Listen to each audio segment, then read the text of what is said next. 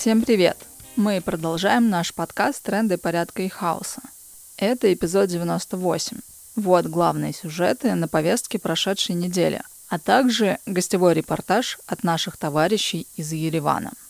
Когда монтировался прошлый выпуск нашего подкаста, пришла новость об объявлении Путина в международный розыск. Ситуация знаковая, о ней стоит поговорить и неделю спустя. Прокремлевские пропагандисты правы. Пока сложно представить страну, которая реально попыталась бы арестовать Путина, если он туда приедет, в том числе из-за угрозы ядерного удара.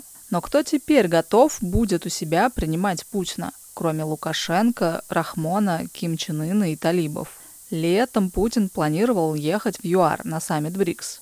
Пока власти ЮАР говорят, что Путина задерживать не планируют, но говорят не то чтобы очень уверенно. Ордер на арест Путина показывает, что так называемый коллективный Запад все же решил долбить Кремль до конца, и на какой-то договорняк по Украине теперь вряд ли пойдут. Сам по себе коллективный Запад для нас далеко не образчик справедливости. Но смена режима в России – необходимейшее условие для любого адекватного развития страны и прекращения кровавой бойни на востоке Украины. Для сотен тысяч россиян-релакантов это возможность вернуться домой.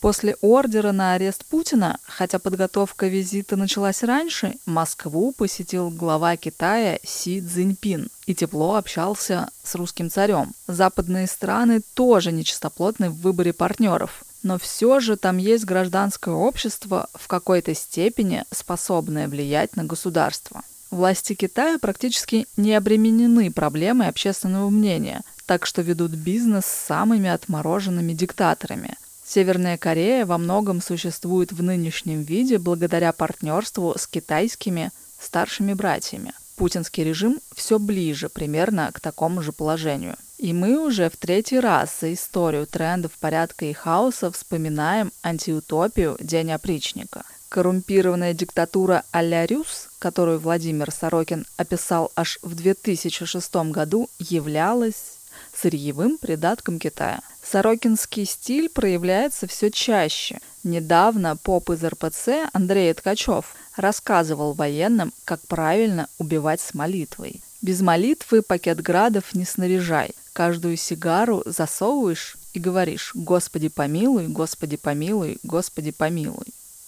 На этой неделе против части сотрудников мемориала власти возбудили дело о реабилитации нацизма. Однако же развязанная властями РФ война и внутренние репрессии демонстрируют обратное.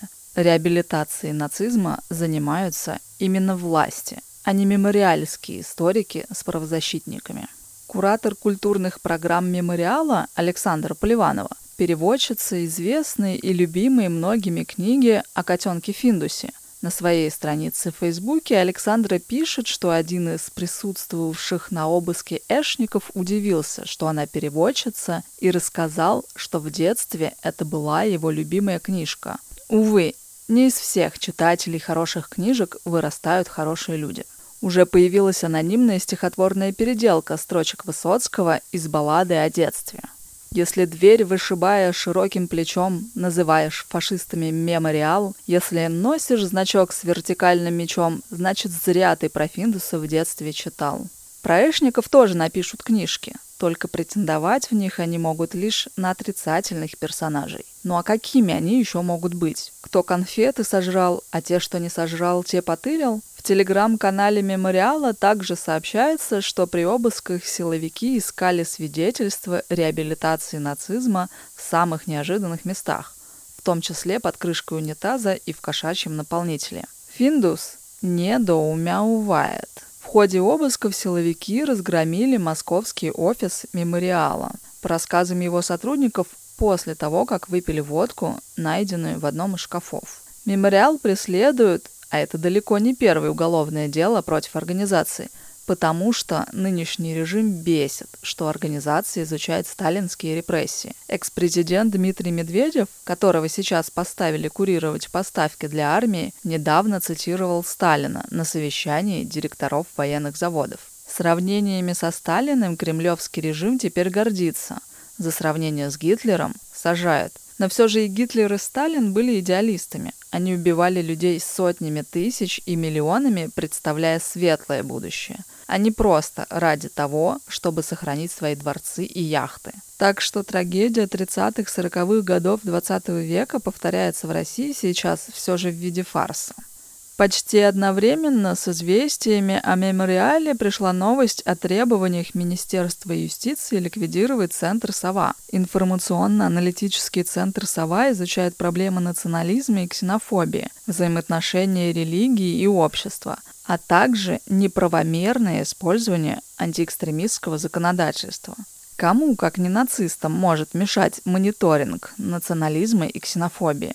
Соосновательница центра Галина Кожевникова в свое время в дебатах с разыгрывающим националистическую карту Навальным буквально уделала его фактами и статистикой. Мы рекомендуем посмотреть это видео целиком. Несмотря на весь трэш, в России происходит и много крутого. Люди готовят DIY-фестивали, либертарные издательства «Напильник» и «Черный квадрат» анонсируют новые книги. Московская библиотека имени Чаполина выпустила мерч в поддержку заключенных анархистов. Водители Яндекс Такси вслед за сотрудниками Wildberries выдвигают требования к корпорации по оплате их труда. Во Владимирской области медики протестуют, потому что им не доплачивает государство, а губернатор Владимирской области уже назвал протесты аморальными. Интересная новость пришла из Бурятии.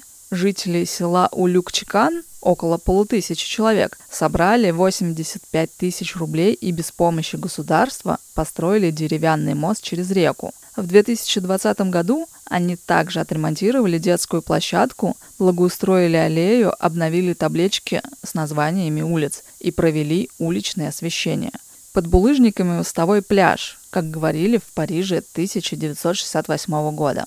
Для этого выпуска трендов порядка и хаоса армянская анархистская медиа «Черное знамя» подготовила рассказ о ереванском сквоте для беженцев. Наши товарищи пишут, что после вторжения в Украину 24 февраля 2022 года многие россияне, в том числе и анархисты, мигрировали в Армению, а это более 100 тысяч человек. Но так уж получилось, что и в самой Армении идет война. В то время как Путин официально признается военным преступником в Гааге, Алиев и Эрдоган, не испытывая никаких препятствий со стороны мирового сообщества, убивают и бомбят армян, разрушают армянские памятники культуры и, наконец, берут в блокаду Арцах, лишая 120-тысячное население региона еды и лекарств. Помимо этого, страну наводнила огромная масса беженцев, которые не получили надлежащей помощи от государства. В 2018 году достаточно много людей заселились в бывшее здание Министерства обороны, которое пустовало с 2008 года. Сделали ремонт, посадили деревья, вели хозяйство. Необычный сквот, тем более, что в отличие от типичных хипстерских сквотов в РФ, Европе или Америке, часть живущих там ветераны трех-четырех войн. 16 февраля этого года к зданию пришли сотрудники полиции и выгнали всех жильцов на улицу. А их там было около 120 семей. 20 семьям власти дали возможность пока что жить в общежитии. Часть ютится у родственников, а часть разбили палатки возле бывшего дома и пытаются вернуть право и дальше жить в сквоте. По сути, речь идет о сидячей забастовке. Как сказал один из квотеров, если государство не может нам помочь, то бог с ним. Пусть хотя бы просто не мешает, не разворовывает и не разрушает то, что благоустроили мы. Также по рассказам полицейские во время выселения занимались повальным воровством. Так у одного генерала, который теперь сквотер, работник полиции украл военную форму из той самой ереванской полиции, которой иммигрантская либеральная тусовка из Ковчега кричала «спасибо» после проведения своих митингов. Выселенные жильцы периодически устраивают демонстрации, на одну из них товарищам из Черного Знамени удалось прийти. Это было в четверг возле здания правительства. Еще перед началом мероприятия сотрудники доблестной ереванской полиции говорили, как нам сообщают источники, они к нам сегодня не придут. Это оказалось наглой ложью. Власть имущим просто не хочется, чтобы люди знали о ветеранах-сквотерах, чтобы об этом публиковали материалы русскоязычные СМИ. Как сказали на этом мероприятии сквотеры, Мы выходили на улицу во время революции 2018 года. И что дала нам эта революция? Мы ветераны войн, которые отдали все этой стране, вынуждены ютиться на улице. Нас выгнал Комитет государственных расходов. Министерство обороны отмахнулось от наших просьб. Многим простым гражданам после начала войны в Украине также стало тяжело, так как из-за потока мигрантов владельцы квартир задрали цены на 200-300 тысяч драм среднюю зарплату в республике. Эта проблема также актуальна и для релакантов. Некоторым из них тоже приходилось ночевать на улице. Если ты не айтишник и не представитель высшего среднего класса, то за грошовую зарплату ты просто не можешь снять здесь квартиру. Квартировладельцы – это очень хамские и самодовольные люди здесь, которые, не делая ничего инклюзивного для общества, зарабатывают деньги на нуждающихся людях. Анархисты Черного Знамени поддерживают сопротивление людей по мере своих сил, поставляют дрова для отопления палаток, оказывают информационную поддержку в СМИ. Черное Знамя планирует и дальше взаимодействовать со сквотерами, с которыми уже сложились доверительные и товарищеские отношения. Ну вот и все на сегодня. Напоминаем, что в трендах порядка и хаоса участники автономного действия дают анархистские оценки текущим событиям. Слушайте нас на YouTube, SoundCloud и других платформах. Заходите на наш сайт autonom.org, подписывайтесь на email рассылку. Пока!